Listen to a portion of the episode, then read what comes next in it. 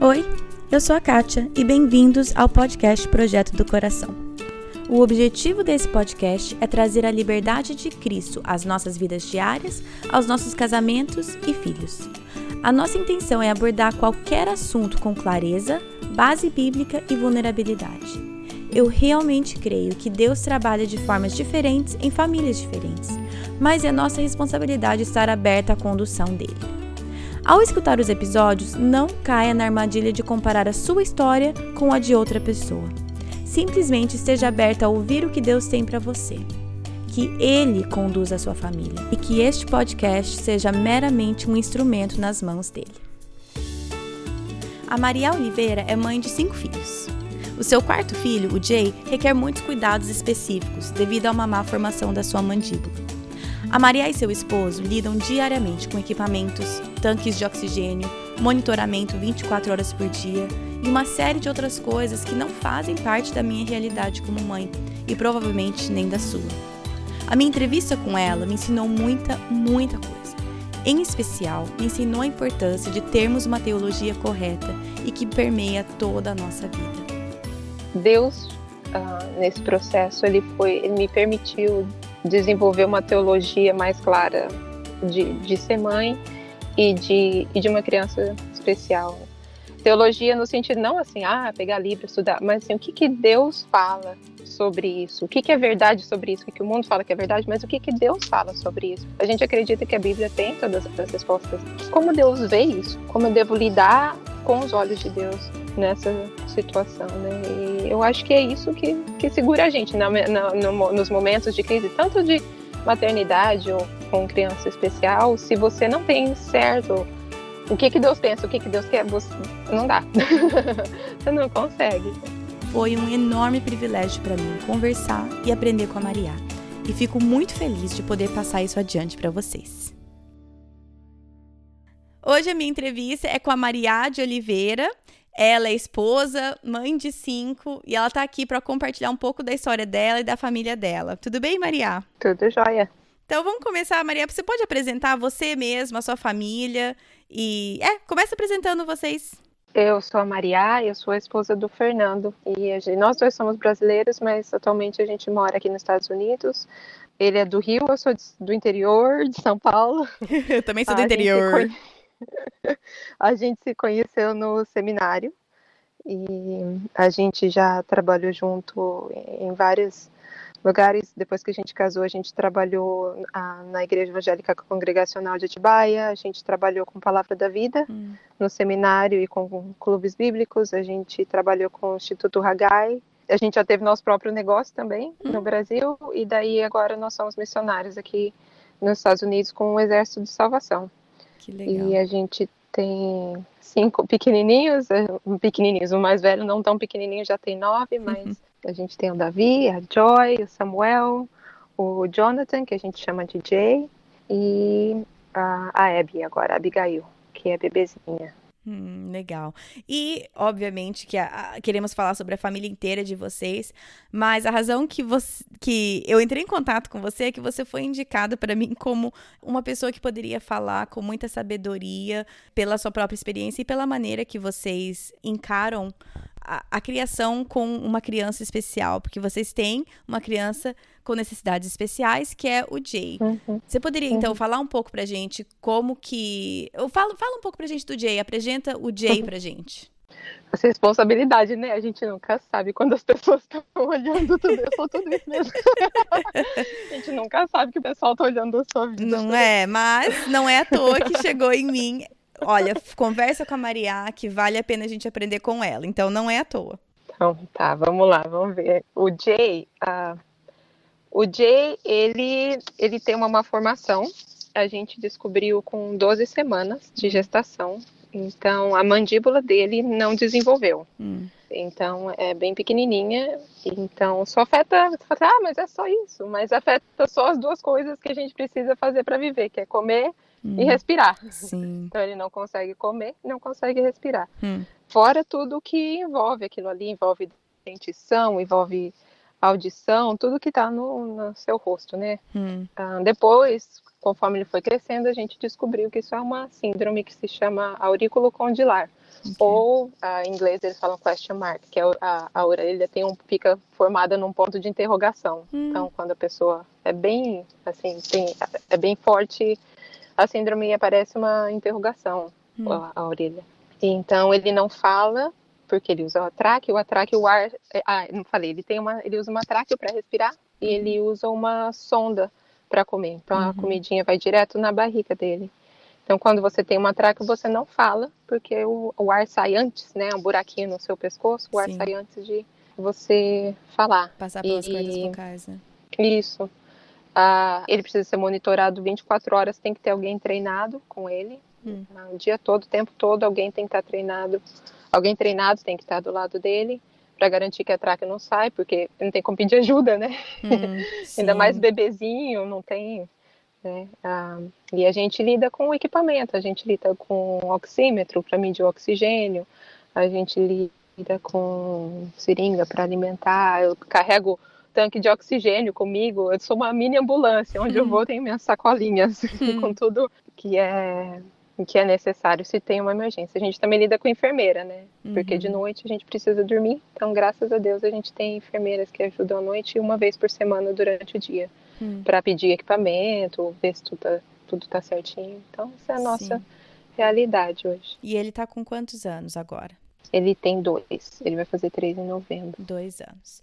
Então, vamos voltar um pouquinho, né? Você falou que o diagnóstico veio, o primeiro sinal da má formação foi na, no ultrassom de 12 semanas. Fala para mim como uhum. que foi esse momento diagnóstico, porque, né, gravidez, a gente, apesar que era, era, era a tua quarta gravidez, não era a primeira, é. você já estava bem acostumado.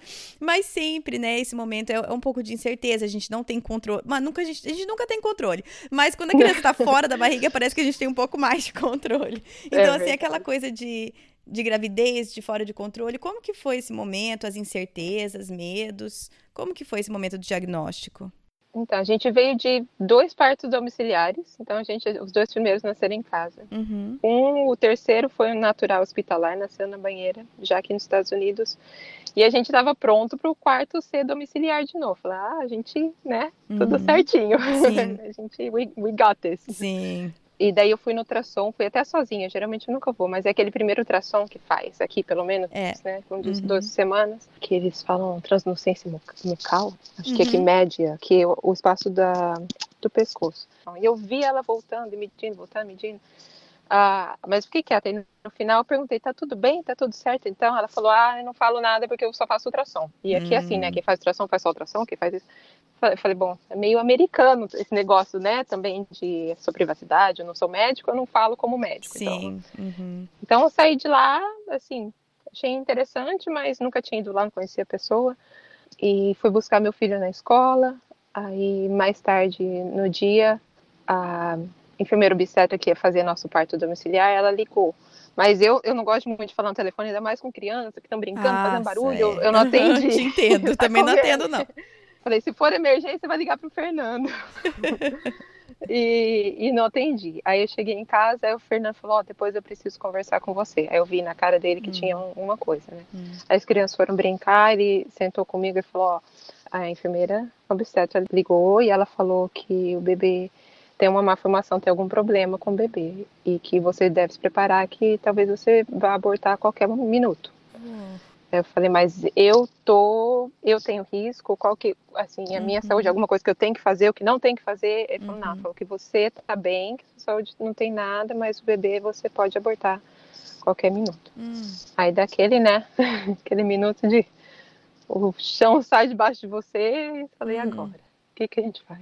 E eu lembro que naquele dia a gente combinou, a gente não vai contar para as crianças, então vamos ver o que, que vai dar. Aí eu lembro que naquele dia a gente tinha, a gente tem um programa que a gente faz comida ah, para servir pessoas, né, na igreja. E eu que estava responsável por cozinhar aquela aquela noite. Aí eu falei, aí, eu vou, é, é, o, que que eu, o que que a gente faz? Ele, ele perguntou, na verdade, você vai, você não vai? Eu falei, eu tenho risco?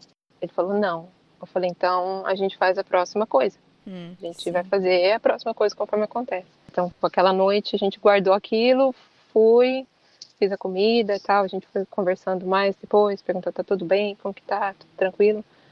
E eu sou muito fã da, da Elizabeth Elliot. Eu não uhum. sei se você uhum. conhece. Sim, ela. já li vários livros. Sou super fãzão dela. E tem um, tem um, um, poema que é isso, que faça a próxima coisa, né? Uhum, que ela sim. sempre menciona. Não sei se você já viu. Sim, sim. Ela fala quando tudo some, todo, todo o chão some debaixo de você, você não sabe o que fazer, você tem que tomar decisão, faz a próxima coisa. O que, que é arrumar a cama? Vamos arrumar a cama. Uhum. Tem programa hoje à noite? Vamos no programa. Uhum, Respira, sim. pensa. Então foi meio que o jeito que a gente lidou, né, com aquilo.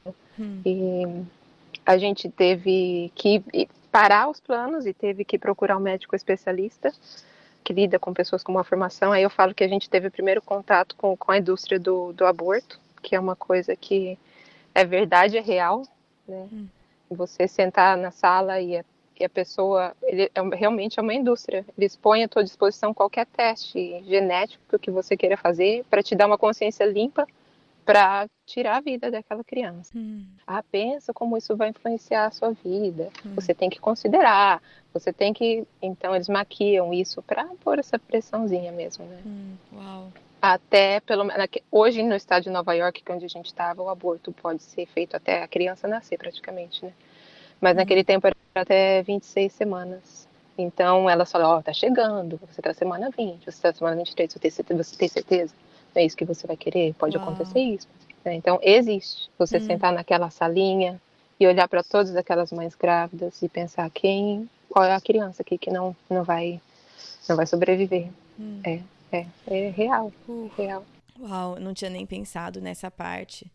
Porque é porque quando não faz parte da nossa realidade, nem passa pela nossa cabeça, né? É. E, e acho que é por isso que é tão importante a gente escutar e aprender com mães como você, porque quantas coisas que simplesmente não passam na minha cabeça, porque a gente, enquanto não vive algo, hum. a gente não passa pela cabeça e a gente então, então não sabe lidar com outras famílias com carinho e compaixão ou empatia, porque a gente realmente não sabe.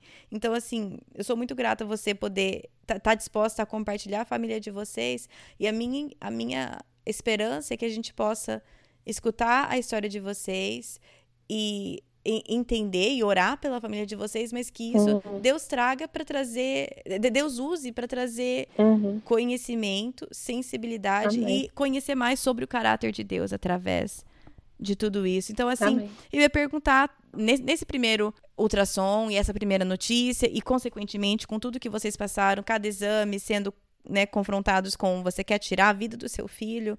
É, uhum teve algum momento assim de raiva ou revolta com Deus? Ou Deus, como que você permitiu que isso acontecesse com a gente?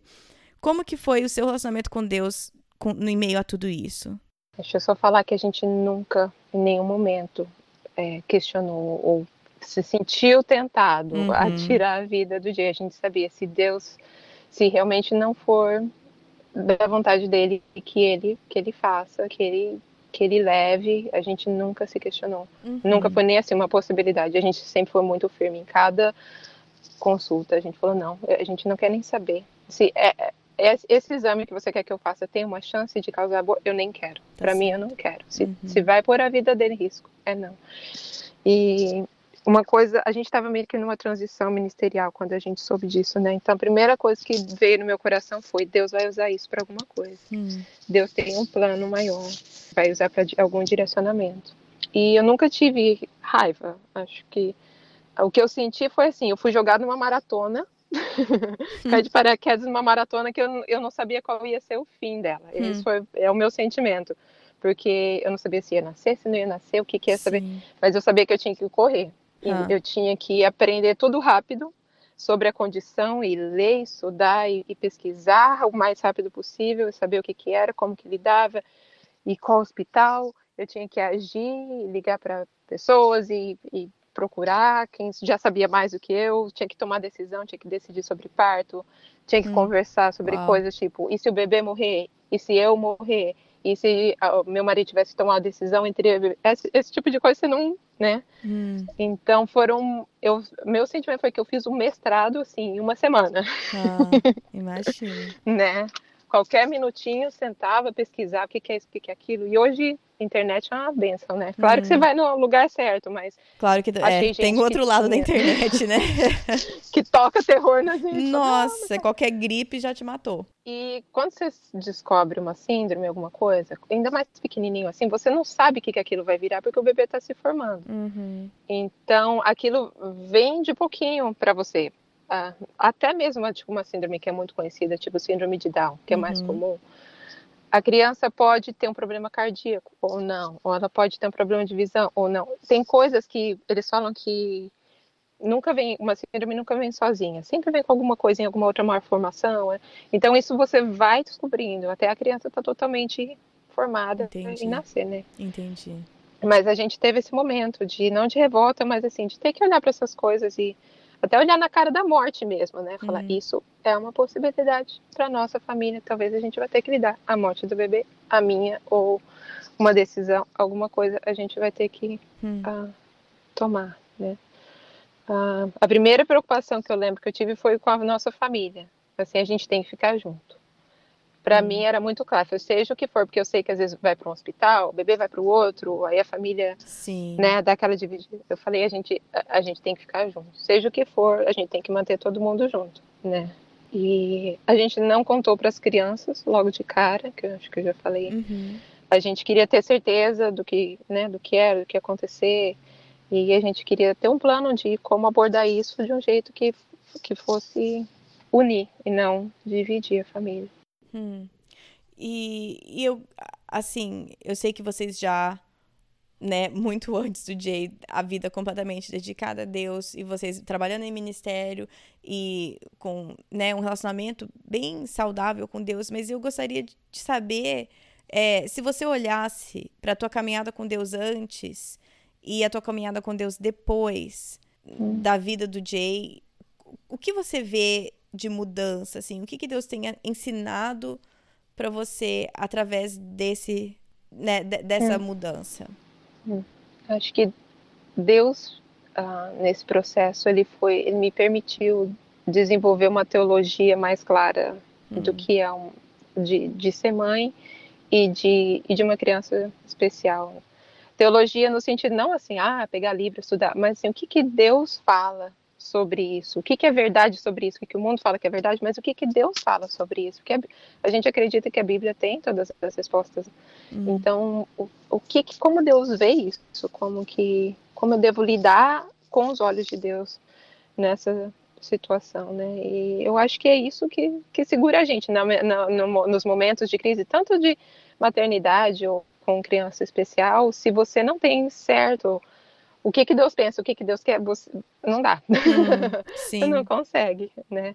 Porque todo mundo tem sua opinião, todo mundo vai falar coisas para você. E a gente ouviu, a gente ouviu muita bobeira. Né?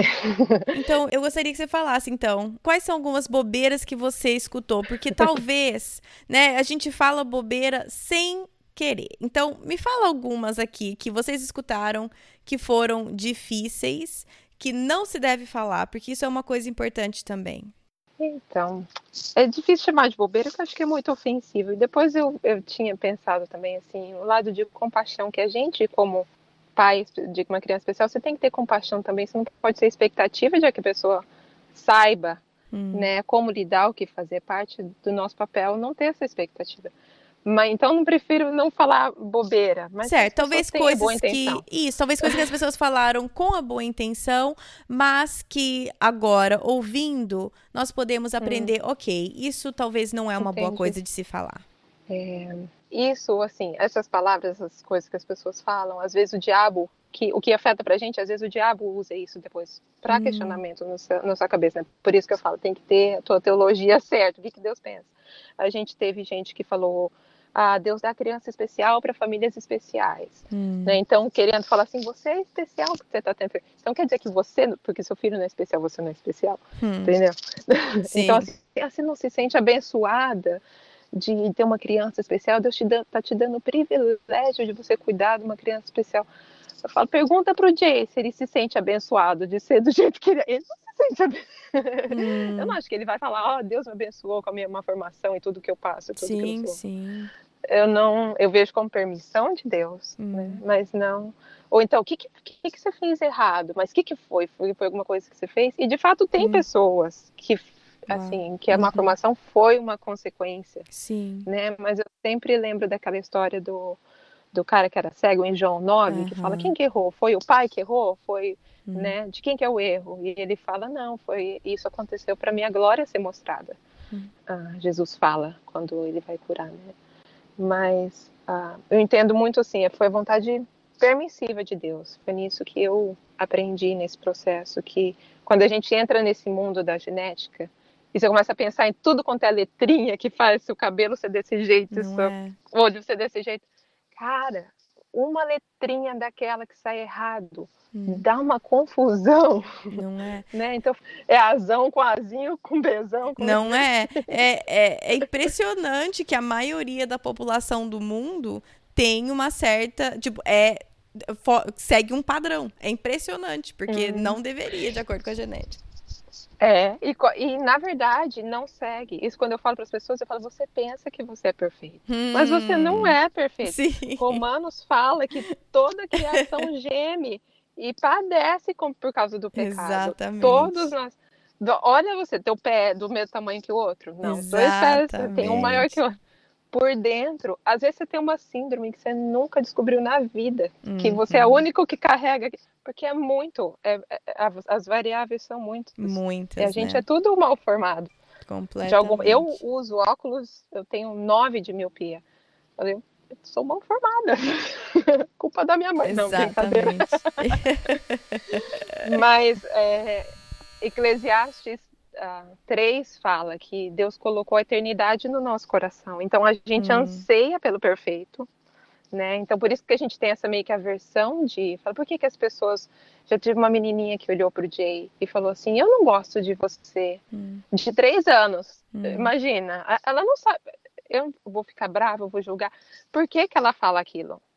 Porque ela é pecadora e porque ela tem eternidade no coração dela, ela anseia pelo perfeito, ela hum. quer o perfeito, mas ninguém é perfeito, então Sim. a gente não gosta, ninguém passa foto no Facebook todo torto, a gente posta a melhor foto, né? Sim. você é, quer o perfeito. E você está falando aqui que eu acho muito importante, a importância da gente ter a teologia correta, que é o que você está aos poucos aqui colocando aqui pra gente, né? As, as malformações que vêm porque nós vivemos uma humanidade caída. É, você está falando sobre o nosso anseio pelo eterno, pelo perfeito, e, e, como isso influencia a maneira que a gente age. Quais são alguns outros pontos que você pode nos ensinar em relação a ter essa, essa teologia robusta, concreta, bíblica, que faz com que então a gente viva em qualquer outro aspecto né, da nossa vida, mas né, como a entrevista hoje é sobre isso, viver uhum. é, essa situação na família de vocês, a, a, a vida do Jay de uma maneira coerente com uma teologia bíblica eu tenho três uh, versículos que eu carrego no meu coração, tanto para maternidade quanto para necessidades especiais que Deus tem falado muito comigo, né? Um deles o pessoal não gosta muito não, mas eu vou manda eu sinto que eu vou usar ele. Manda aí, manda aí. tá, então vou mandar primeiro, que aí assusta, depois passa. Isso aí, você bate e depois você assopra, isso aí, manda. Não, mas é, é 1 Timóteo 2,15, que nunca ninguém quer usar que fala que a mulher vai ser salva tendo filhos. Hum. Ela fala assim, cadê? Tinha até procurado aqui. Fala, a mulher será salva dando à luz filhos, se elas permanecerem na fé, no amor, na santidade, com bom senso. Então, fazendo uma teologia correta, a gente sabe que salvação aí não é salvação de ir para o céu, né? Então, vamos ser coerentes, não é? Mas estudando o versículo, a gente vê que, assim, a mulher vai ser salva no sentido de proteção. Hum. Que a gente encontra a proteção de Deus quando a gente submete a ser o que ele criou a gente para ser. Porque só, só, mulher tem filho. Não tem como, homem não consegue ter filho. Não. Então, quando a gente se submete para fazer o que Deus chama a gente para ser, o que hum. Deus chama a gente para ser, a gente encontra proteção. Proteção do quê, né? Eu, eu para mim, eu sou salva todo dia, eu sou salva de mim mesma. Hum. Eu sou salva da minha preguiça. Hum. né? Porque você tem que, não quer acordar, mas tem que acordar porque a criança precisa. Sou uhum. salva da minha indiferença. Quando a criança precisa conversar e você precisa investir aquele tempo e você não você sente que você já deu tudo que você tinha que dar. Sou Sim. salvo da minha ignorância, que eu tive que aprender a lidar com equipamento, tive que aprender a lidar com coisa médica, tive que aprender a lidar com outro mundo que não fazia parte da minha vida. Hum. Sou salvo do meu conforto, do meu comodismo. Teve, tenho que aprender linguagem de sinais. Quando na vida, falei, já aprendi, sei em português, aprendi inglês, tá bom. Não, agora você tem que aprender linguagem de sinais em inglês, que é hum. é diferente Sim, em é português. Diferente. Uau. Né? Então, para mim, assim, eu vou, eu vou ser salva. Deus usa isso para me salvar de mim mesma, hum. para Sim. caminhar a santidade, né? Interessante que a, a, eu fiz a entrevista com a Carol Sue Merck e ela falou sobre como é na maternidade que a gente tem a oportunidade de viver o evangelho, né? Que é de se sacrificar hum. por outra pessoa que é o que você está falando, né? Então, aí ela estava mencionando como o diabo ataca a maternidade porque ele não quer uhum. o evangelho sendo vivido nas famílias.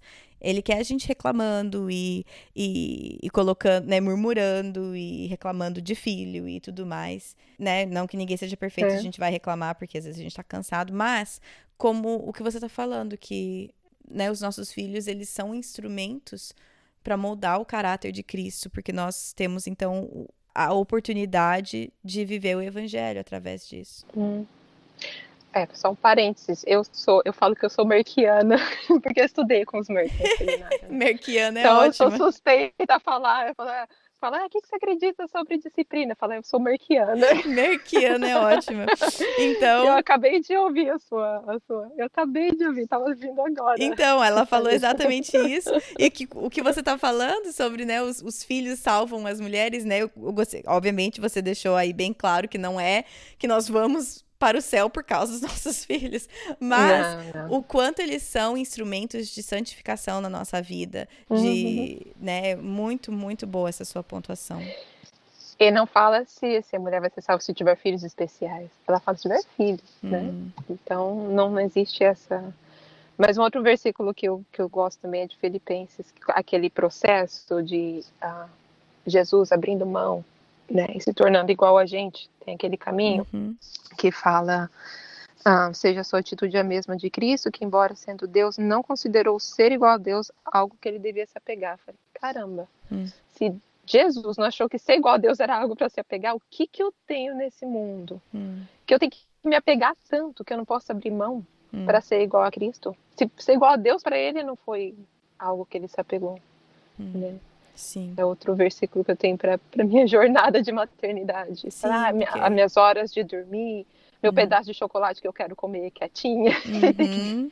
dividir com ninguém. Meus cinco minutos sem ah. ninguém fazer uma pergunta né? É, é, e é, e é como a gente se apega também aos nossos ideais, por exemplo, porque eu imaginava que a minha família ia ser assim, eu imaginava que a maternidade ia ser assim, eu imaginava que, né, sei lá, a, eu imaginava minha vida diferente, eu acho que eu tenho direito a ter essa vida que eu imaginava.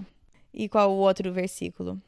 Ah, Salmo 127 eu tenho também, que fala: os filhos são herança do Senhor, uma recompensa que ele dá, é NVI. Mas ah, também não fala só os filhos normais, só os filhos perfeitos, entre parênteses, fala os filhos, uhum. né? Todos os sim, filhos. Sim. Os que nascem, os que não nascem, os que têm um problema, os que não têm problema. Uma coisa que eu falo, a gente decora com as crianças o catequismo de, de Westminster, né? Uhum. E a uhum. primeira perguntinha, é, para que, que Deus fez o homem? Para glorificar a Deus e gozá-lo para sempre. E, então, quando uma criança, você tem uma criança especial, glorificar a Deus continua sendo o projeto de Deus para aquela criança. Deus não fala, ups, deu mal, deu hum, errado, e agora? Né? Não tem plano B, não, não tem plano B. Ele quer ser glorificado através da vida daquela criança. Como? Talvez aí, a forma como você vai ajudar, nós como mães, ajudar aquela criança a glorificar Deus do jeito que ela foi feita, né? Esse é o nosso trabalho, seja uma criança entre aspas, perfeita ou com alguma necessidade. E eu, eu tenho uma amiga que ela, ela é muito exemplo para mim. Ela já está nessa jornada de criança especial. O filho dela fez 13 anos agora. Hum. E ele, ele nasceu, parou de respirar, então ele funciona como um bebê de três meses, né? Hum. Ele não reage. Ele é um bebezão de três meses, cadeira de roda, também hum. tem tráqueo. E o jeito que ela decidiu ajudar o filho dela a trazer glória para Deus, para mim é demais. Hum. Ela, ao invés de. Todo mundo olha, né? Onde você vai? Você sai do, um pouquinho do comum, todo mundo olha para você e vê o que, que você está fazendo, é um showzinho. Hum. então, ela escreveu um folheto evangelístico contando a história hum. do filho dela. Uau. com foto, falando, né? Então, onde ela vai, ela vê que a pessoa está prestando atenção, ao invés de falar, ah, fulano está olhando, aí todo mundo olha. Ela entrega o folheto e ela aproxima a pessoa. Fala, ó, isso daqui é a história do meu filho. Hum. Você quer saber um pouquinho mais?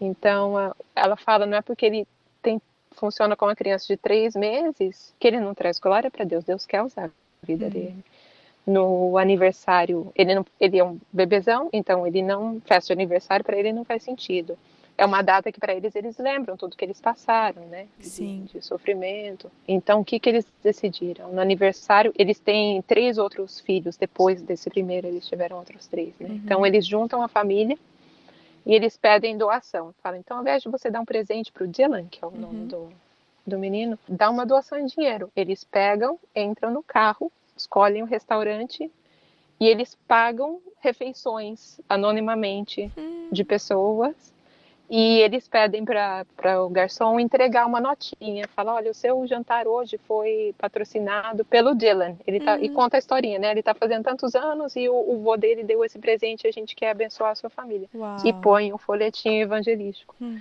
Então são coisas assim que a sua teologia Sim. afeta a forma como você vive. Sim.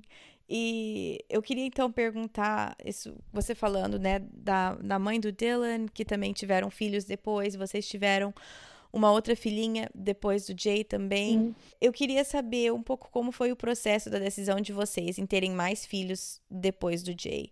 Porque eu acho que talvez pessoas olhando de fora iam falar assim: nossa, mas você já tem tanta coisa para fazer, você já tá tão ocupada, como que você vai dar conta? E, e eu queria que você falasse um pouco sobre essa decisão e sabedoria do homem versus sabedoria de Deus, como vocês permitiram Deus moldar a família de vocês, enfim. Conversa um pouco comigo sobre isso, por favor. É a gente tinha Salmo 127 na cabeça, que eu já tinha falado, uhum. que filhos são herança, não tem plano B, que Deus usa isso para o bem. E a gente sentou, eu e Fernanda, e a gente pensou, avaliou, a gente fez todos os exames genéticos que a uhum. gente tinha disponível. Sim. Então, para descobrir, é uma coisa que eu carrego, que você carrega, pode acontecer de novo, qual uhum. é a uhum. chance né, de risco. E nem ele carrega, nem eu carrego. Uhum. É uma coisa única. Eu falei, não sei Sim. se isso é bom ou se é ruim.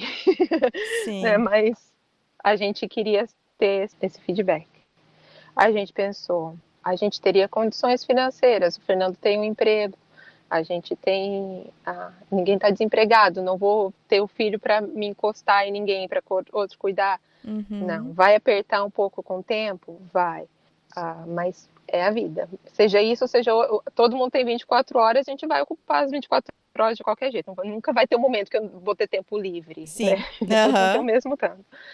A gente topa abraçar a responsabilidade como família? Tá, a gente topa. Todo mundo tá junto no barco. Vai ser bênção para o Jay? A gente entendia que ia ser bênção. Uhum. Tem gente que chegou para mim e falou: é, ah, mas você não vai cuidar do Jay mais. Eu falei, quem disse que eu não vou cuidar uhum. do Jay? Claro que eu vou cuidar do Jay. Ah, mas eu vou dar, ele vai ter a benção de aprender que não é ele só que é cuidado. Uhum. Ele vai ter a uhum. benção de poder cuidar também né, de outra criança. Então a gente se abriu para Deus. Eu não vou falar, eu, eu não acredito assim, ah, eu quero ter filho, eu não quero ter filho. Eu acho que a gente é muito ingênuo de pensar que está na nossa mão completamente essa uhum. decisão. Sim.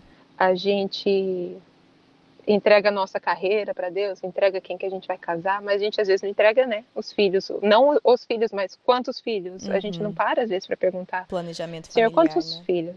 É, e incluir Deus nisso. Falar, ah, quero só dois. Ah, quero... Fala, Deus, o que, que o Senhor tem para a nossa família? Como o Senhor quer moldar a nossa uhum. família? Sim. E eu sei, ele dirige. Noé não teve 20 filhos, Noé teve três, porque Deus tinha um plano para ele. Hum.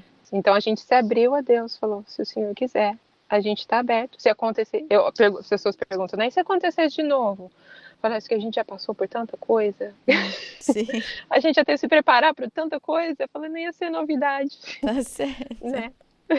Tá certo. E eu gostei que você falou do que o Jay então ia ter a benção de não ser só cuidado, de também cuidar. E como que é o relacionamento? Eu sei que ele é pequeno ainda. E a tua bebezinha tem quanto tempo? Vai fazer sete meses. Sete meses. Como que é o relacionamento do Jay com os irmãos? Tanto os mais velhos quanto a pequenininha? Ah, é normal, irmão normal. Uhum. A gente queria que fosse, desde o começo, né? Que a família ficasse junto. E o Jay fosse o projeto da família. Uhum. Não é uma, um adendozinho ali que fica no quartinho, faz as coisas né? Ele é a família, ele Sim, é a nossa família. Claro. A gente entendeu como os pais que a gente tinha que ser intencional em criar o relacionamento deles, envolver os outros. Então as crianças sabem o que que é.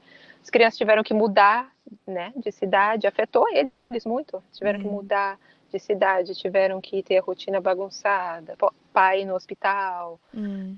É a vida deles agora, vira e mexe, eles têm que ir com a gente em consulta. Então a gente queria que fosse o, o time Jay, todo mundo. E tá aí, tá vamos. E aí for Jay, uhum. a gente uhum. brinca. Sim, sim. né? A nossa que história. Legal. A gente ensinou eles a, as coisas básicas de emergência.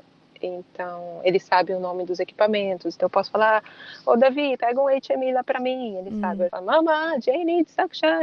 Uhum. fala: Mama, o Jay tá, tá travado aqui, precisa de sucção. Uhum. Eles, eles sabem, né? Sim. E o Jay brinca com eles, rola no chão com eles. O Jay não recebeu a, a, o bilhetinho informando que ele tem Special Needs, não chegou nele ainda.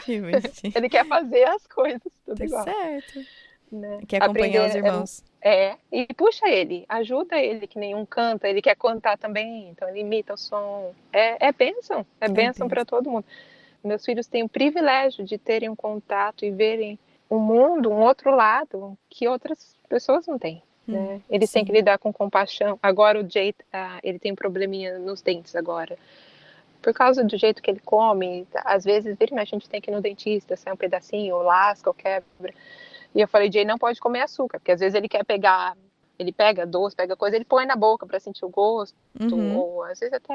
Aí eu falei, gente, já fiz a reuniãozinha da turminha. Falei, turma, a gente não pode comer doce na frente do Jay. A gente vai ter que ter compaixão do Jay. Imagina se eu chupasse um sorvete na sua frente e não deixasse você chupar, fala, não, você não pode, sai. Uhum. Eu falei, não, a gente vai ter que aprender a ter compaixão, porque dói a boquinha do Jay. Falei, então a, a gente, vocês podem comer, a gente vai ver um jeito que não machuca o Jay, né? Sim. Faz depois. E eles, eles não têm essa raiva de, ai, porque é o Jay, ai, porque ele é especial, eu não sou. A gente, nossa, é minha maior oração é ser intencional para isso uhum. não acontecer. Eles verem um lado bom né? Uhum. Então eles são maiores advogados do, do Jay. Onde tá, uhum. tá, eles, eles pulam na frente, protegem. Ou eles explicam, não, meu irmão tem isso, isso, isso. Eles sabem contar para você certinho o que, que, que ele tem, o que, que faz. Que legal. Né? É, como você falou, os, os filhos de vocês estão aprendendo tudo isso na prática, porque eles têm o Jay como irmão. E hum. eu, eu eu tô escutando você falando isso e eu quero que meus filhos saibam disso, eu quero que eles aprendam isso, eu quero que eles vejam um amiguinho que tem uma aparência diferente, ou usa um aparelho diferente, ou não consegue fazer algo fisicamente que eles conseguem. E eu quero que eles saibam lidar com isso com compaixão, que eles saibam conversar e se interessar por aquela pessoa. Você, como mãe do Jay, o que você diria para mim como que eu posso ensinar e educar, ou o que, que eu posso falar com os meus filhos para que eu ajude eles a caminhar nessa direção. Você falou a palavra chave que eu tenho para mim, que é, é compaixão, né? uhum. né? Mas eu, eu não gosto de falar compaixão só apontando o dedo para o outro. Você, você tem que ter compaixão de mim, porque uhum. eu sou, porque eu isso, porque eu sempre, quando eu falo com pessoas, falo a gente tem que ter compaixão dos dois lados, né? Hum. Eu, como pessoa, também tenho que ter compaixão de quem não tem essa realidade. Acho que eu mencionei isso antes. Eu não posso esperar que as outras pessoas entendam a minha situação e ou, é a minha realidade. Deus deu para mim, eu Sim. sei. Não posso me fazer de, de coitada ou me comparar, exigir. Ah, vocês têm que me entender, vocês têm que tá? Porque para mim é difícil e se fazer de, sabe? Deus, eu tenho que entender que Deus vai dar graça se, se eu precisar de ajuda, graça para passar, força para passar o que for, né? Não ser fardo para outras pessoas, não guardar mágoa, porque o que Deus deu para mim não deu para você. Uhum. Eu tenho que ter compaixão de você, o que Deus pede de mim. E ao mesmo tempo, do outro lado, também compaixão de você entender que aquela família lida com o estresse que, como você falou, eu nunca passei, eu nem sei como que é. Eu nem conheço, mas tem aquela música do, dos vencedores, fala, ame o seu próximo como uhum. se fosse você, uhum. como se a dor que ele sente doesse mais em você, de ter esse interesse de se envolver, né? Eu, eu não vou passar a dor, que a outra pessoa não deve esperar que você passe a mesma dor, mas você sempre pode perguntar, uhum. né? Perguntar, acho que não ofende com você chegar e, e conversar, eu não entendo, mas eu posso me envolver. Você uhum. pode chegar e ter graça, tipo, a mãe sempre chega Gente, eu sempre estou atrasada. é verdade, eu sempre chego atrasada. Por causa das crianças, mas também eu posso estar até no horário. Eu tive que aceitar isso. Às vezes, eu estou dirigindo, eu falo, gente, esqueci a comida do dia em casa. Porque ela é batida, né? É um uhum. purezinho, eu faço purê. Esqueci a comida do dia em casa. Aí eu toco, porque ele não vai. Se a gente está indo para um lugar, todo mundo vai comer ele tem que ter a comida dele, não vai Sim, comer outra coisa. Claro. Aí vou, dirijo para casa, é cheguei atrasada. Ou tô dirigindo, a criança me, me trava lá, atraque, tudo que a gente produz, que a gente vai uhum, ele, ele também tem, só que ele não cospe, né? Fica sentado ali na tráqueo, você tem que tirar aquilo com o succionador. Aí me dá uma emergência, a criança trava, para o carro, esse equipamento, vai acudir o dia. Cheguei uhum. atrasada. Aí o povo olha para você, ainda mais nos Estados Unidos, né? Venho atrasada. Então, essa compaixão de entender que é, é uhum. diferente. Sim. para ir domingo na igreja, eu acordo muito cedo para ter a gente todo mundo, né? Para ter todo o equipamento em dia, pôr no uhum. carro, garantir que tá tudo certo. Não posso esquecer nada, porque é risco de vida para ele. Hum, né? Então, talvez você não sabe aquela realidade, mas você pode perguntar como que foi, como que é. Sim. E para ser honesta, eu mesmo já passei por isso, que eu tenho um, um, um, primo autista que eu conheci dessa última vez que a gente foi no Brasil, e eu nunca lidei com alguém autista. Uhum. E eu, eu sentei com a mãe. Eu falei, como que é? Me explica, como que, é, como que a gente pode ajudar? O que que ajuda você? Uhum. Né? Não é aquela pergunta, o que, que é isso? Uhum. É por que, ele faz assim? Isso é pergunta de curioso, não é? Pergunta Sim. de quem tem compaixão. Você chega e fala, como que é? O que, que eu posso fazer que ajuda ele? Como uhum. que ele entende se eu fizer isso, né? Uhum. Eu falei para ela, a gente vai cantar parabéns, porque era meu aniversário das crianças. A gente vai cantar parabéns. É ruim para ele, vai, né? Que uhum. tem alguma coisa que a gente pode fazer. Né? Até se fala oi, que nem o Dylan. Dylan não responde, mas eu perguntei para a mãe dele: como que você gosta que as pessoas tratem o seu filho? Você gosta que a gente fala oi? Gosta que toca nele? Né? Ou isso não, ah, isso vai causar uma convulsão. Ela falou: não, pode falar, fala oi para ele. Ele é uma pessoa, ele tá aqui, não hum. ignora ele. Hum, então sim. a gente chega: oi, Dylan, tá com um boné novo hoje, ah, que legal, gostei de sua manta. Então, assim, não bobo, mas reconhecendo, né, pela a mãe, que tem uma dele, criança claro. ali. Uhum. É uma pessoa que conta. Eu gostei do que você falou, que eu até comentei com você em algumas conversas, que eu tenho algumas amigas com filhos com algumas necessidades especiais, e o que eu tenho aprendido com elas é. Muitas vezes eu, eu, eu ficava, ainda tenho um pouco de receio, mas às vezes eu ficava com medo de falar alguma coisa, de fazer uma pergunta como essa que você está falando e ofender. Eu, ai, será que eu falei errado? Uhum. Será que eu usei a palavra errado, o termo errado porque eu não sei? Será que eu falei uma coisa ofensiva sem querer? E, uhum. e, e, todas elas têm sido, como você falou e você tem demonstrado tudo aqui, com muita compaixão comigo, em, em me explicar, em, em me ensinar e também o que elas todas têm me dito de uma forma ou de outra é: eu prefiro que me pergunte, eu prefiro que uhum. fale, eu prefiro que você chegue em mim e fale, nem que você fale uma coisa entre aspas errada ou, ou ofensiva, alguma coisa assim, eu vou te falar, mas eu prefiro que uhum. você fale do que você finge que não Só acontece ou fique de longe ou, ou, ou finge que é tudo normal e que não tem diferença. Porque tem é. diferença. É. Então, uhum. o que você concorda com isso? É, é, mais ou menos isso? Sim. E a gente é mãe, mãe de criança especial é mãe também. A gente hum. tem as mesmas coisas, as mesmas crises. Né? A gente também quer, às vezes as mães meio que deixam você de lado porque parece que você é um, é um bicho estranho ali, né? porque você lida com coisas que elas não sabem o que, que é, então fica com medo de. E acaba, assim, deixando aquela mãe de lado. E hum. aí a mãe já é sozinha, porque ela já lida com aquelas coisas claro. sozinha, né? E aí você acaba deixando de lado. Então, se a mãe tem essa esse coração de compaixão, de não ter expectativa de que todo mundo vai entender tudo, né? E as pessoas têm um coração de compaixão, de incluir, eu falo, eu não entendo tudo, mas eu amo você Uhum. e a gente quer você junto. Às vezes a mãe não quer ficar falando da coisa especial o tempo todo. Ah, é porque meu filho. Às vezes a gente quer. Ué, se, se quer, ouve. Se não quer, também não fica tocando. Às vezes a gente quer se sentir um pouco normal Tá certo. de tá vez em certo, quando, né? Tá certo. Então, é- acho que a, a conversa é tudo. Perguntar. É talvez o jeito de perguntar, né? Você Uhum. pode mostrar o interesse na forma que você, que você perguntou. Às vezes até falar, que nem você disse. Falou, olha, eu não quero te ofender, mas eu queria muito saber mais sobre você. Uhum. Ou se você não se sentiu ofendido, você pode contar um pouco mais da sua realidade para mim? Eu queria muito ouvir. E dar um espaço Tá para certo. a pessoa. Tá certo. E, e aí, eu eu fico até meio assim de fazer essa pergunta. Eu já vou falar, né? Eu não quero, né? Porque eu não sinto que eu tenho o direito de fazer, mas aqui, como, como a pessoa te entrevistando, eu vou fazer uma pergunta aqui que eu, né? Já sabendo que eu não tenho muito lugar para fazer essa pergunta. Mas a pergunta é, assustando. né? Não, não, fica tranquilo. É que a pergunta é a seguinte: é, o que eu vejo várias mães de crianças especiais, com toda a razão, sendo muito. é, eu não sei qual que é a palavra, mas tipo. Advocating, gente, qual que é essa palavra? Sendo. Ah, é você ser protetora? É, sendo protetor ou tomando o lugar, tipo, de porta-voz do filho, e vou falar sobre essa. É, vou, vou falar sobre essa necessidade do meu filho, eu vou ser bem vocal em relação a isso, eu vou ser a. a- eu, eu, eu vou lutar pelo meu filho nessa área, que eu acho muito importante.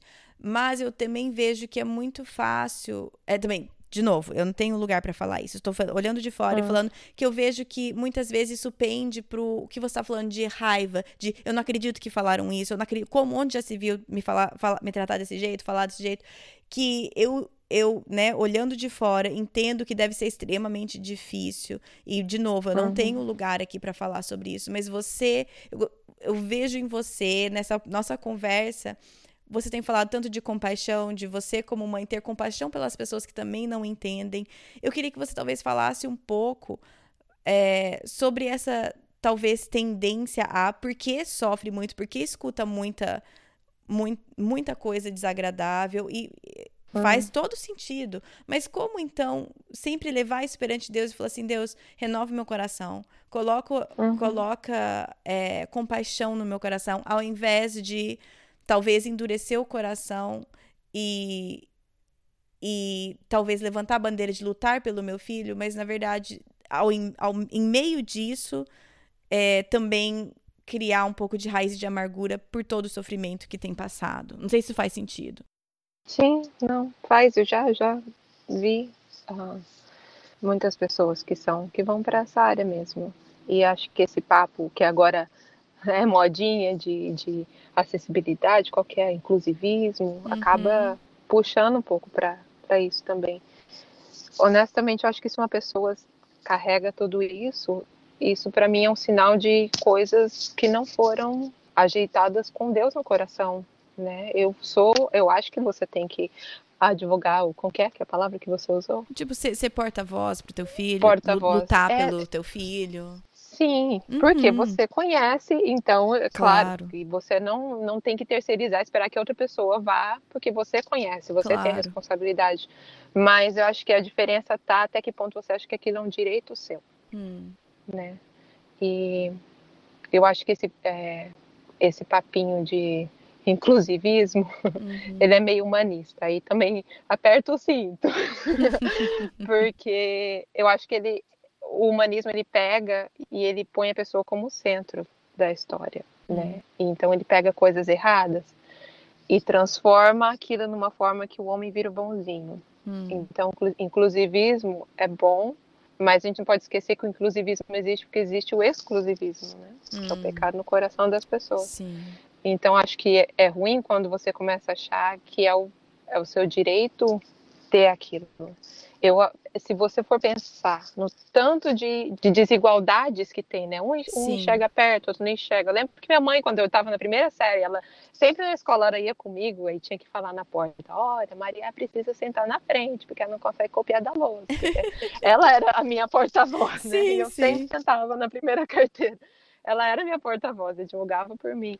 Existem muitas variáveis e é impossível, é humanamente impossível você se ajustar a cada coisinha Sim. de variável que existe. Se pensar no contexto assim, tipo, de igreja. Uhum. Ah, esse não come castanha. Ah, esse não toma leite. Esse não pode com música alta. Esse não pode, esse precisa de ramba. Esse é muita coisa, a gente fica doido. Uhum. Mas Deus é um Deus pessoal. Sim. E ele ouve e entende cada detalhezinho. E ele criou um ambiente onde aquela criança vai encontrar o ajuste perfeito. E esse ambiente se chama família. Não é a igreja, não é a escola, hum. não é a não é a casa do fulaninho. O lugar onde o seu filho, onde você pode cuidar de cada necessidade especial, bem específica. Ai, essa comida é assim, a tal coisa é nessa temperatura. É na família. Hum. Fora, fora isso, eu entendo que eu não posso exigir. É, é muito. O mundo é, é variável, Sim. né? E faz parte de Deus moldar a gente nessa variabilidade. De eu aprender a ceder, hum. né? Da compaixão de, ah, eu gosto da minha comida assim, mas aqui eu não vou poder comer assim por causa do outro. É, uhum. Então, você é, é a forma que Deus usa para tratar essas coisas no nosso coração. Então, eu tenho espaço para você divulgar, claro. Tem que ter a moderação, mas tem a minha parte de entender que o perfeito vai ser ou no céu ou, ou, na minha casa, onde eu consigo controlar o ambiente fora. Uhum. E o que sair imperfeito, ah, ele se feriu, ele se machucou, porque perguntaram isso para ele. Para gente, Deus vai usar. A gente não tem o um controle sobre a vida do outro. Falar uhum. o que, que ele está falando, o que, que ele está fazendo. Não uhum. tenho, né? Vão Sim. machucar o Jay? Vão, vão tirar sarro dele, talvez, em outros. Já aconteceu de uhum. gente rindo dele. Vão.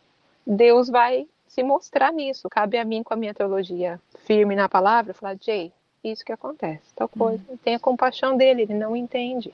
Sim. Ele não sabe, né? Hum. Responde? Sim, responde. Não, eu acho que responde muito bem, que é o que você está falando, né? Que, tipo, ser o porta-voz, advogar pelo teu filho é importante. Tipo, se a tua igreja talvez não tenha acessibilidade e teu filho está numa cadeira de rodas, pedir isso não é demais, mas é, é, o sentimento de quando você não tem algo. Quando eu exijo, não, é, é meu direito, porque. É, é, é, a atitude por trás, né? É o coração por trás, não necessariamente o fato de pedir ou, ou querer que algo seja ajustado, mas na verdade é, é, é o coração por trás uhum. disso, né? Ou, ou, a maneira que você age quando as coisas não uhum. vão de acordo com o que você queria pro teu filho, né? Matou. É isso aí, a atitude do coração. Hum, e, e aí, que mais que eu preciso saber? Que eu não vivo na tua realidade, assim, não tô falando as especificidades da, da sua situação. Mas o que que. Você já falou um pouco, mas quais são as falas que eu tenho que parar? Né, essa de Deus da criança especial para família especial, coisa assim. Ou quais são as atitudes que eu tenho que eu tenho que parar, ou que eu não tenho e que eu preciso começar. Ou seja, minha pergunta no geral é: como igreja, Bem como prático. corpo de Cristo, né? Uhum. Como que nós estamos falhando e como que nós estamos acertando no acolhimento de famílias com crianças que têm necessidades diferentes das minhas? Eu sou meio suspeita para falar, porque a gente é liderança em igreja é meio difícil, porque eu sempre penso como liderança de igreja. Sim, mas eu acho que você, né, obviamente não vai esgotar todos, porque cada família vai sentir de uma forma diferente, mas você tá nessa posição e eu gostaria que você falasse pelo menos do seu. Tá. Uh, eu entendo que ministério, pensando assim como ministério, como igreja, uhum. ministério de criança especial não é fazer classinha de criança especial. Só daí já mata vários, né? Hum. porque você terceiriza, você cria uma classinha, como a gente falou, tem uma variedade imensa. Aí você pega aquele, aquelas pessoas e enfia dentro daquela classinha. Tipo, Jay, mentalmente, ele é uma criança de dois anos. Aí ele vai lidar com um que tem um pouquinho de atraso, ele vai lidar com outro que. Não dá, não existe classinha de criança especial. Isso, eu, eu como mãe, eu me sentiria muito ofendida. Eu não deixaria meu filho numa classinha de criança especial. Hum. Não confiaria. Uhum. Ah, eu falei do, do inclusivismo, pensando assim, como líder, eu não acredito no ministério de inclusivismo em que você adapta a igreja toda, aí agora nós somos inclusivistas, nós temos a classe disso, a enfermeira daquilo, e você esquece a parte do exclusivismo, que o inclusivismo acontece porque o coração é exclusivista hum. e não trata aquilo. e transforma a igreja numa como se fosse uma escolinha de criança especial, sabe? Hum, e a hum, gente está abraçando a ideia do que o mundo prega que é inclusivismo. Acho que a gente como igreja, acho que é isso. A gente tem que ser os que lideram hum. o que é o inclusivismo bíblico. Sim. Deixa eu, eu, deixa eu ver se eu estou entendendo, porque eu tô, eu tô tentando entender o que você está falando. Ver se eu estou hum. entendendo certo ou se não, me corrija. Vai lá. É, tá. O que eu estou entendendo é que muitas vezes o inclusivismo a gente acaba criando coisas, né? Ah, Isso. vão ter esse tipo de alimento, esse tipo de sala, esse tipo de atividade, esse tipo de não sei o quê. De música. Quando, e a gente está ignorando o fato que o nosso coração é exclusivista. É isso que você quer uhum. dizer? Então, na verdade, isso. o que precisaria fazer é é, não que essas coisas sejam erradas, mas o foco está errado Isso. em não focar uhum. que o meu coração, na verdade, quer excluir aquela pessoa, porque meu coração é pecaminoso.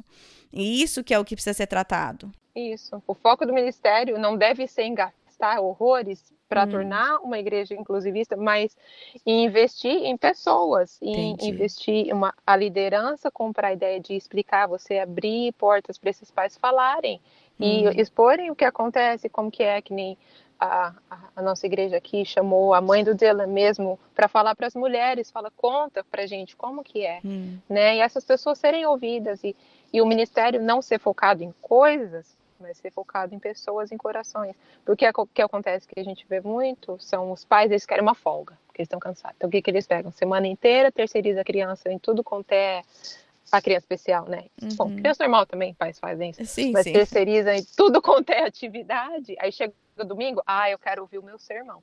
Então vou enfiar na classinha hum. e eu vou sentar e ouvir.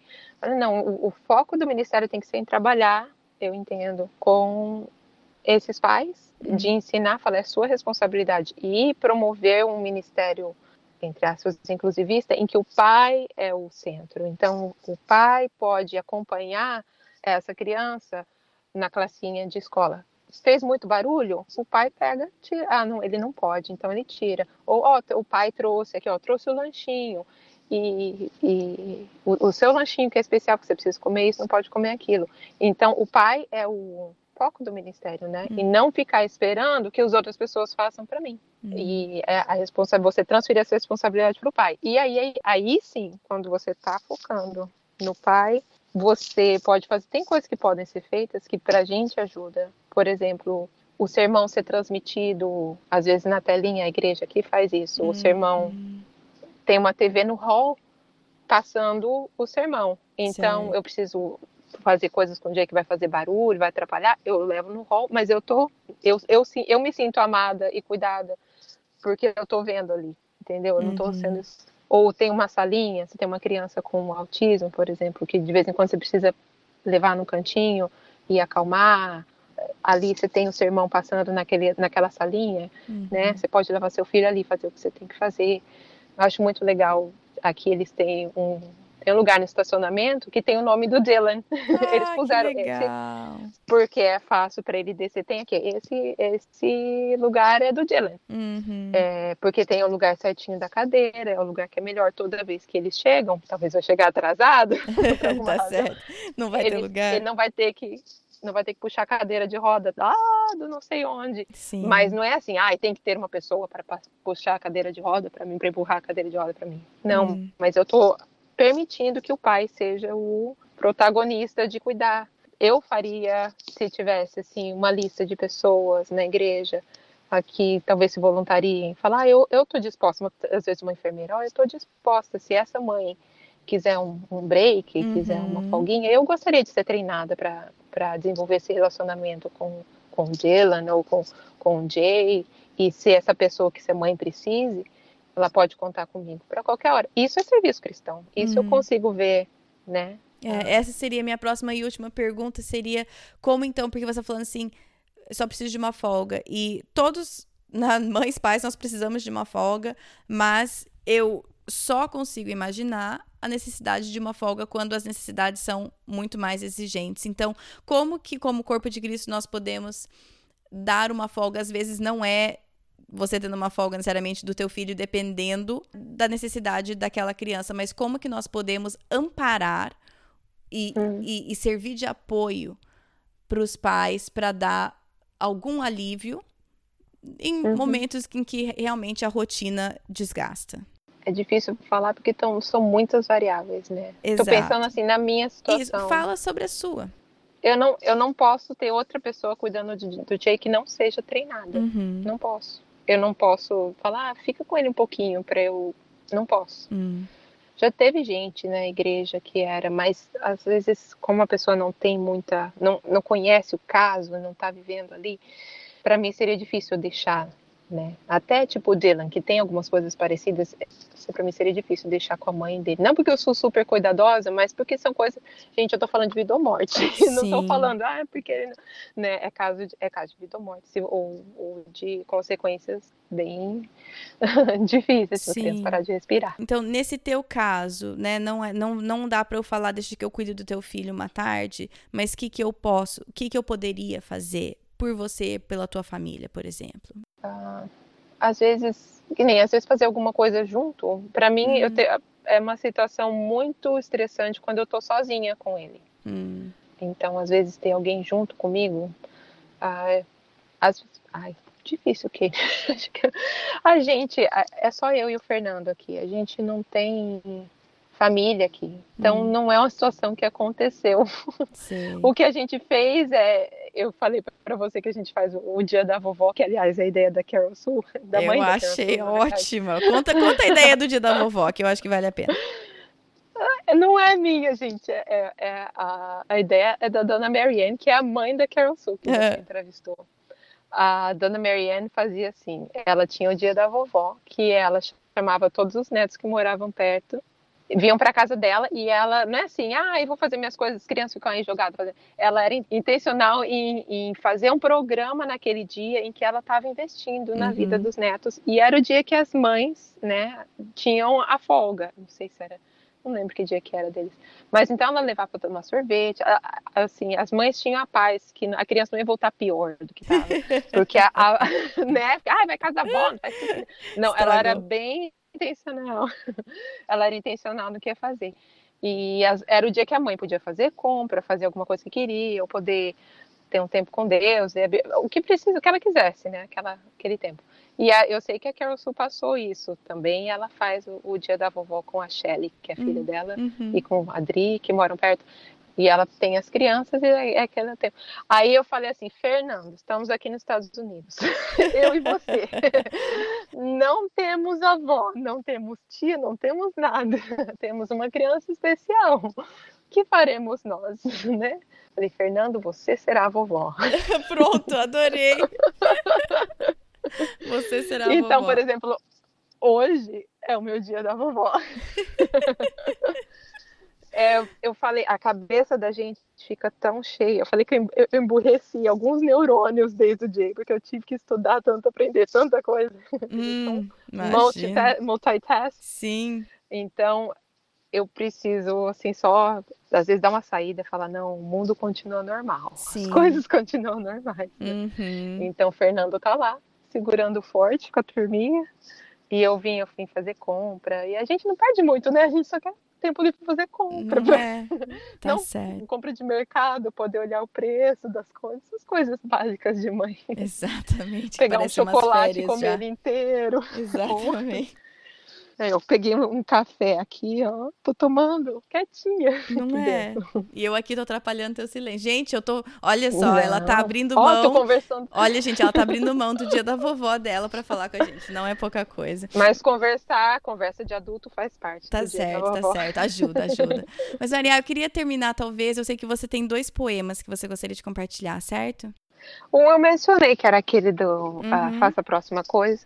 Uhum. Mas eu posso Deixa eu ver aqui. Um era eu faço, faço a próxima coisa, não sei de quem que é. É só um trechinho que eu traduzi, tradução livre uhum. da Maria, é, que fala desses momentos quando a gente perde o chão e não sabe o que fazer, ou depressão, ou ele fala assim, momento a momento vem do céu, tempo, oportunidade e direção. Não temo amanhã, filho do rei. Confios a Jesus e faça a próxima coisa. Uhum. Faça imediatamente, faça em oração, faça em dependência, lançando sobre ele a preocupação. Faça em reverência, reconhecendo a mão que comandou a situação que está perante ti. E sob sua onipotência, salvo sob suas asas, entregue nas mãos dele todo o resultado e faça a próxima coisa. Esse é um deles. E o outro que eu também tenho, eu fiz até uma plaquinha dessas de madeira, pus no uhum. meu escritóriozinho, chama, a tradução é Na Aceitação Está a Paz, que é da Amy Carmichael, mas também que uhum. a Elizabeth vive citando. Então, ele fala das, dos tipos de reação que a gente tem às coisas que Deus, às vezes, joga no nosso colo. Hum. Ele fala, eu disse, eu disse, vou esquecer as faces, os cômodos vazios, ó vozes de lamento dentro de mim. Mas vã é a palavra, no esquecimento não encontrei paz. Eu disse, eu vou me encher de atividades, vou ficar cercado de pessoas. Isso vai me motivar e vai me suster. Ó, oh, cessem lágrimas que apagam o fogo da humanidade, mas é a palavra, no esforço próprio, não encontrei paz. Eu disse, eu vou me recolher, buscar quietude, por que me envolver com os tumultos dessa vida? Vou fechar minha porta para a dor. Ó oh, meus desejos, vocês quase me enganaram, parem, mas a palavra é vã, e na indiferença eu não encontrei paz. Eu disse, eu vou me submeter, estou derrotado, Deus tirou da minha vida qualquer benefício. Ó oh, murmúrios fúteis, por que vocês não cessam? Mas vem a palavra. Na submissão, não encontrei paz.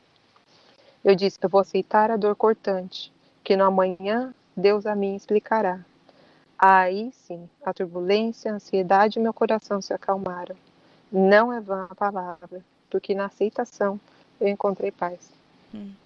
Então, para mim, fala os tipos de reação que a gente tem. Hum. Né? Às vezes a gente fala, não, vou me enfiar no trabalho, vou trabalhar, trabalhar, vou esquecer. Ou então, não, vou entrar numa depressão, não vou ouvir ninguém, vou ficar quieto, vou me isolar. Nessas coisas, a gente não vai achar paz. Quando a gente aceita a vontade de Deus e abraça aquilo pra gente, entendendo que Ele vai, vai dar uma razão um dia, ou talvez aqui, talvez no céu, e aceita, aí assim a gente encontra paz. Hum. Amém. Amém. Muito obrigada, Maria. Eu, você tem algum recurso que você gostaria de compartilhar? Alguma ideia? Tipo, olha, você que é mãe que está passando por algo parecido, lê esse livro, escuta isso daqui, ou para qualquer coisa. Você gostaria de indicar algum recurso?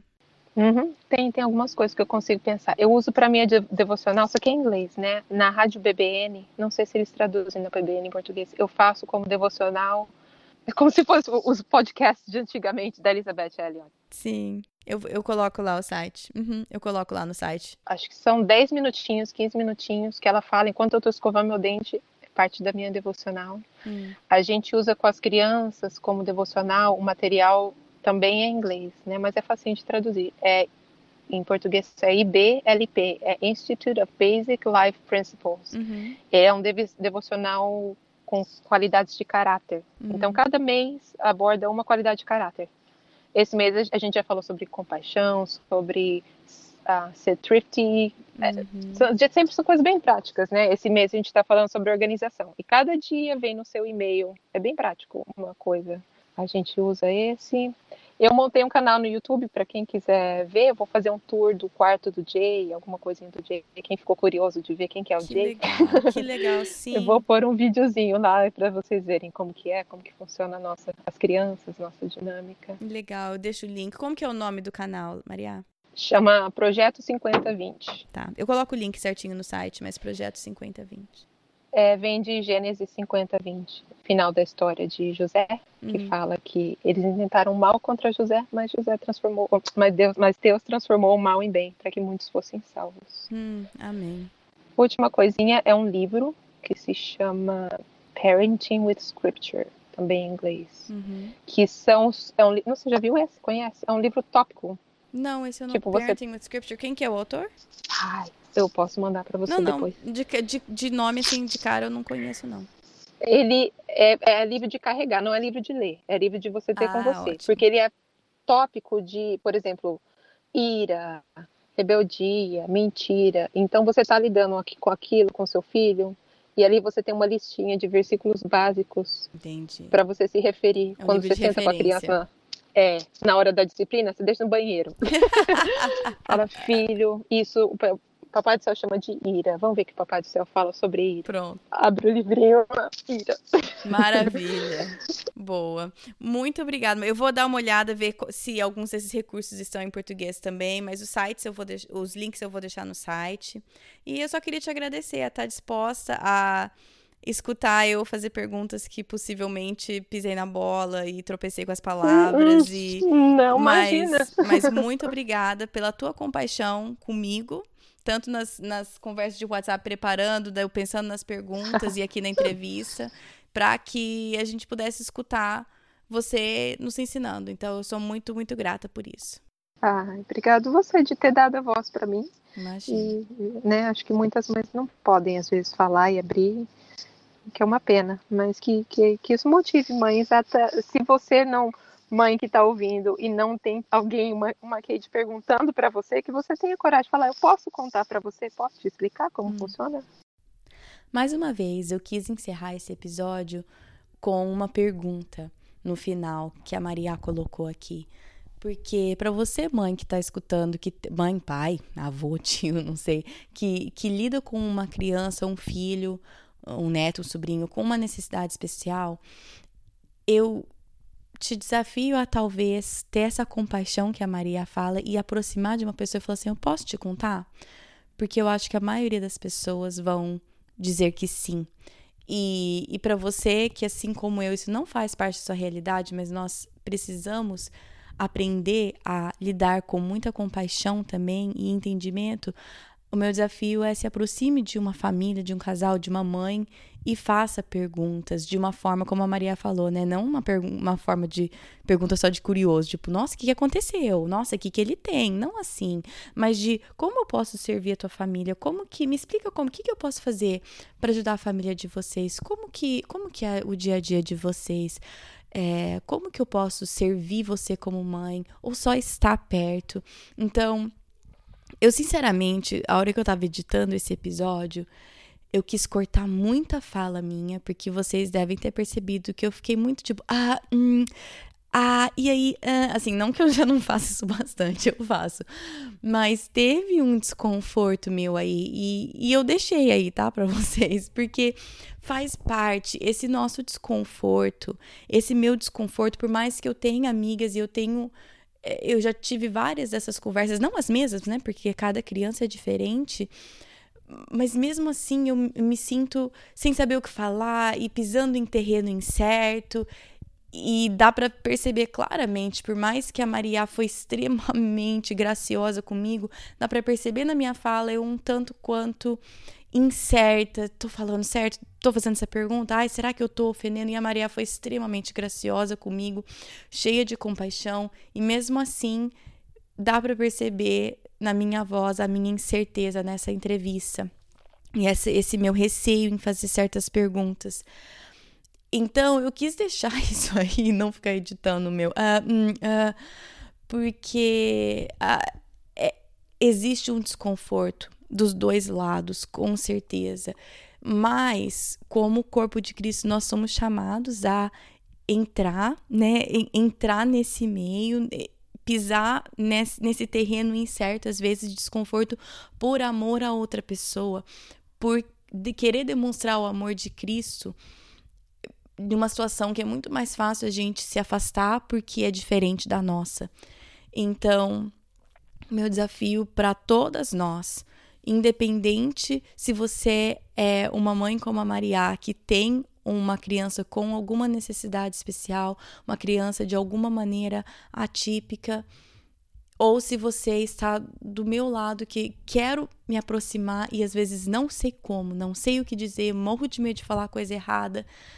Nós, como corpo de Cristo, nós precisamos ser diferentes, nós precisamos ter essa compaixão que a Maria tanto falou, que vai para os dois lados. Então, isso, né, eu quis terminar o episódio com essa com essa com essa pergunta, essa chamada aí da Maria, porque eu acho que precisamos perguntar, precisamos nos aproximar, precisamos dizer, posso te contar, se esse é o teu caso, enfim.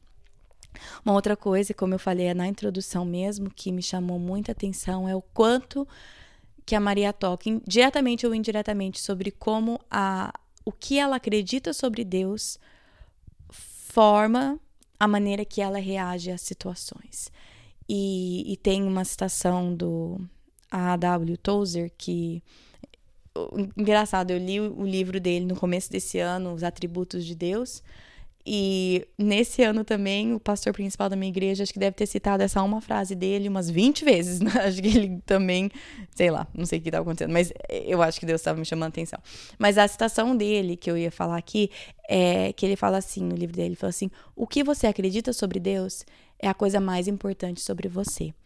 Então, o que a gente acredita sobre Deus vai ou deve formar e informar todas as nossas decisões, atitudes e tudo mais.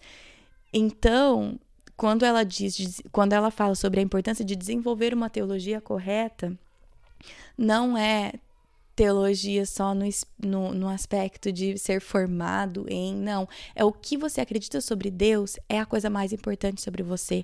Então, o que você acredita sobre Deus vai moldar a maneira que você age e reage à sua vida e às circunstâncias de um mundo caído, como a Maria falou. Então, esse seria também um desafio para mim, que eu tomei para mim dessa entrevista com a Maria e também que eu quero repassar para vocês, né? Porque eu não apanho sozinha, vocês sabem disso. Se eu levo uma na cabeça, vocês também levam.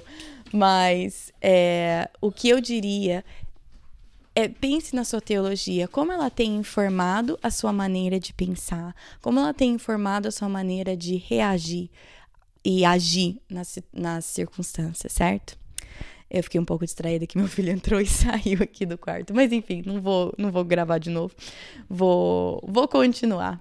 Mas é, espero que vocês tenham aprendido tanto quanto ou até mais. Eu aprendi demais e foi um prazer enorme para mim ter a Maria tão disposta, cheia de compaixão para responder as minhas perguntas todas eh, desjeitosas e, e tudo mais. É, Bom, como sempre, vai ter um devocional para acompanhar, simplesmente porque a minha intenção sempre é direcioná-las de volta à Bíblia. Então, é só com algumas passagens bíblicas, algumas perguntinhas para para discussão ou para vocês meditarem, para que Deus possa talvez nos ajudar a, a formar mais o que, o que nós pensamos sobre Deus e que isso seja a coisa mais importante sobre a gente. Bom, é, como eu falei, tem esse devocional, tá no site projetodocoração.com. Também, se você quiser seguir nas redes sociais, no Facebook é Projeto do Coração, é, no, no Instagram é PDC Podcast, também no Facebook tem um grupo. Realidade é que o grupo tá bem paradinho lá, porque eu não mexo muito, mas tem lá, se você quiser é, entrar e escrever alguma pergunta, alguma coisa. Um, que mais? Ah, tire foto, mande para mim o que vocês fazem enquanto vocês escutam um podcast. É muito divertido, eu adoro ver. A Priscila Vicente, de Florianópolis, me mandou um, um, recado umas duas semanas atrás, me falando que ela escuta os episódios enquanto ela trabalha no ateliê dela, fazendo docinhos, ela e a mãe dela. E eu achei muito legal. Na verdade, eu já queria, fiquei com água na boca, porque, gente, os docinhos do Brasil, ai, como me fazem falta. Gente, americano não sabe fazer docinho, não, gente, não sabe não. Mas enfim, eu acho super divertido ter esse contato com vocês e eu fico imaginando vocês enquanto eu tô aqui falando sozinha no meu quarto. Eu não me sinto tão sozinho, eu sinto que eu conheço um pouco vocês. Um, que mais? Acho que é isso. Semana que vem o episódio é continuando com o caminho discipulado e vamos começar então com a terceira prática. Já nem acredito, mas estamos então na terceira prática, que é a última prática dessa, desse grupo de práticas que aprofundam as nossas raízes, que é o estudo da palavra de Deus. Estou muito animada para essa prática. Eu acho que muitas vezes, como cristãos, a gente não sabe nem por onde começar a estudar a palavra de Deus. Então, nós vamos começar esse assunto extremamente profundo. De forma nenhuma nós vamos esgotar esse assunto, mas nós vamos começar e pincelar um pouco esse assunto, a importância de aprendermos como estudar a palavra de Deus e realmente colocar isso em prática. Então, esse é o semana que vem. Acho que é isso. Tem mais nada para falar? Acho que é isso, né? Bom, gente, bom final de semana para vocês e até semana que vem. Na Bíblia, em Miqueias 5:5, está escrito que ele será a sua paz. Se eu acredito na Bíblia, eu acredito que apesar das minhas circunstâncias, ele será a minha paz. Meus filhos estão tocando terror dentro de casa? Ele será a minha paz. Estou me sentindo culpada por não passar mais tempo com os meus filhos? Ele será a minha paz. Tô cansada de ter as mesmas brigas de sempre com meu marido? Ele será a minha paz. Gritei e perdi a paciência de novo? Ele será a minha paz. Vamos tentar lembrar disso e, com a ajuda de Deus, escolher a viver nessa paz todos os dias. Talvez. Então, é. mas eu tô com eu tô com metade do meu celular carregado. Não, tá ótimo. Geralmente ele é bom. Vai dar. A gente tenta. Vai dar, vai dar. Pode ficar tranquilo. a, gente, a gente ora. Vou, exatamente. É, a gente sempre começa com oração. E aí eu tá, eu tá pensei, eu falei, ai, droga, eu pus a minha máquina para bater, máquina de lavar louça, de lavar roupa, e eu nem pensei que ela faz um bem super alto a hora que ela acaba. Não tem como desligar o treco. Então, a hora que ela pitar, a gente dá um pause, eu corto aquela parte. Eu falei, ai, ai, ai, agora? Mas enfim.